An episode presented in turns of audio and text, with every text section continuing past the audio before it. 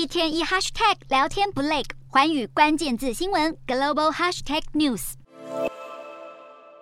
微笑握手，热情寒暄。习近平和马克宏十五日在印尼巴厘岛 G 二十峰会期间会晤，双边官员排排坐，该有的祝贺互捧没有少。开场白讲完，该谈的正事，也就是乌俄局势，接着登场。迟迟没有加入民主阵营向俄罗斯施压的习近平，在会中主张停火、止战、和谈，承诺会继续以自己的方式发挥建设性作用。而习近平要交换意见的可不止法国。时隔三年，韩中领导人再次举行会谈，南韩总统尹锡悦和中国国家主席习近平当然得聚焦双边关系发展，更少不了频频试射飞弹的北韩。中国能否阻止北韩的野心，甚至扭转乌俄烽火，就看这一场又一场的见面会是否真的化作行动。又或者沦为空谈。